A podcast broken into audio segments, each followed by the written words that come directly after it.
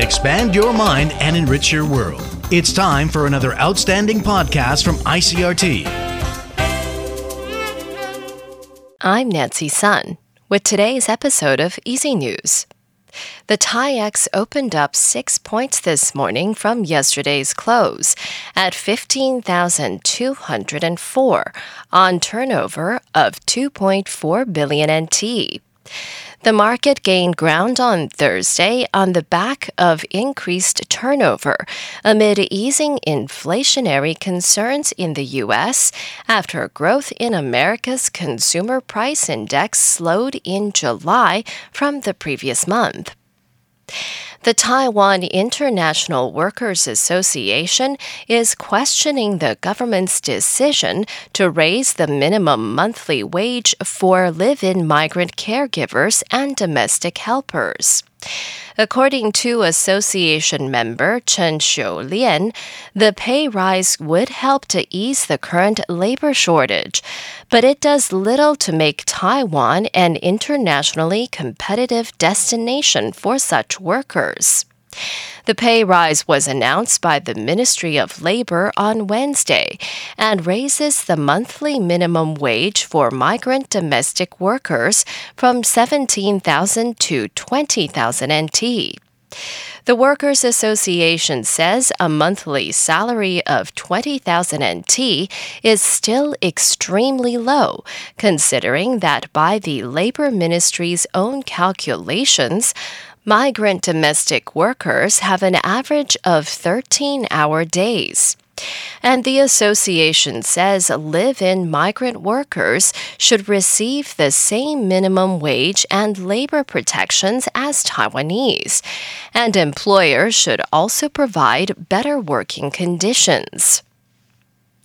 In international news, the UN nuclear chief is warning that very alarming military activity at Europe's largest nuclear plant in southeastern Ukraine could lead to dangerous consequences for the region and calls for an end to attacks at the Russian controlled Zaporizhia facility. Rafael Grossi on Thursday urged Russia and Ukraine to immediately allow nuclear experts to assess damage and evaluate safety at the Zaporizhia facility. The two countries have blamed each other for the attacks at the plant. Grossi's appeal echoed UN Secretary General Antonio Guterres' call earlier Thursday for an end to all military activity around the Zaporizhia plant, warning that any damage could lead to catastrophic consequences in the vicinity, the region, and beyond.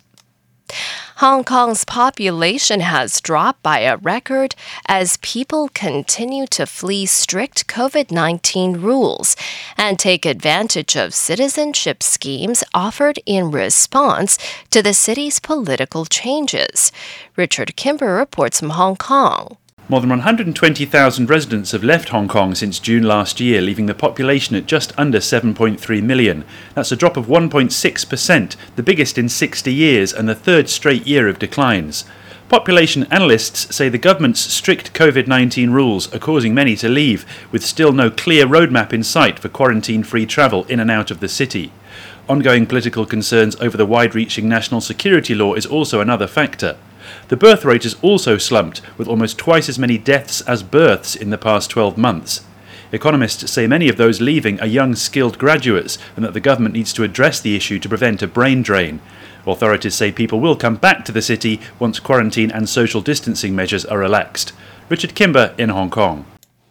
And Mexico's central bank has raised its interbank interest rate by 0.75 to 85%, the highest level in at least 16 years. The Bank of Mexico cited continuing inflationary pressures and predicted inflation would peak at 8.5% in the third quarter. Authorities did not rule out future rate increases, and Intercam Bank says in an analysis report that interest rates could hit 10% or more, depending on inflation. Mexico's annualized inflation rate hit 8.15% in July, the highest in more than two decades. And that was the ICRT news. Check in again next week for our simplified version of the news, uploaded every day in the afternoon. Enjoy the rest of your day. I'm Nancy Sun. Hey there. I hope you've enjoyed today's episode. If you'd like to hear more from ICRT, you can check out our other podcasts. We've got Taiwan Talk, where we chat with a new guest every Monday, Taiwan This Week, a roundup of the news in Taiwan every Friday, and English in the News, for useful English expressions explained in Chinese. For some lighter news in both English and Chinese, check out News Bites and News for Kids. And if you enjoy them, tell a friend. Thanks for listening.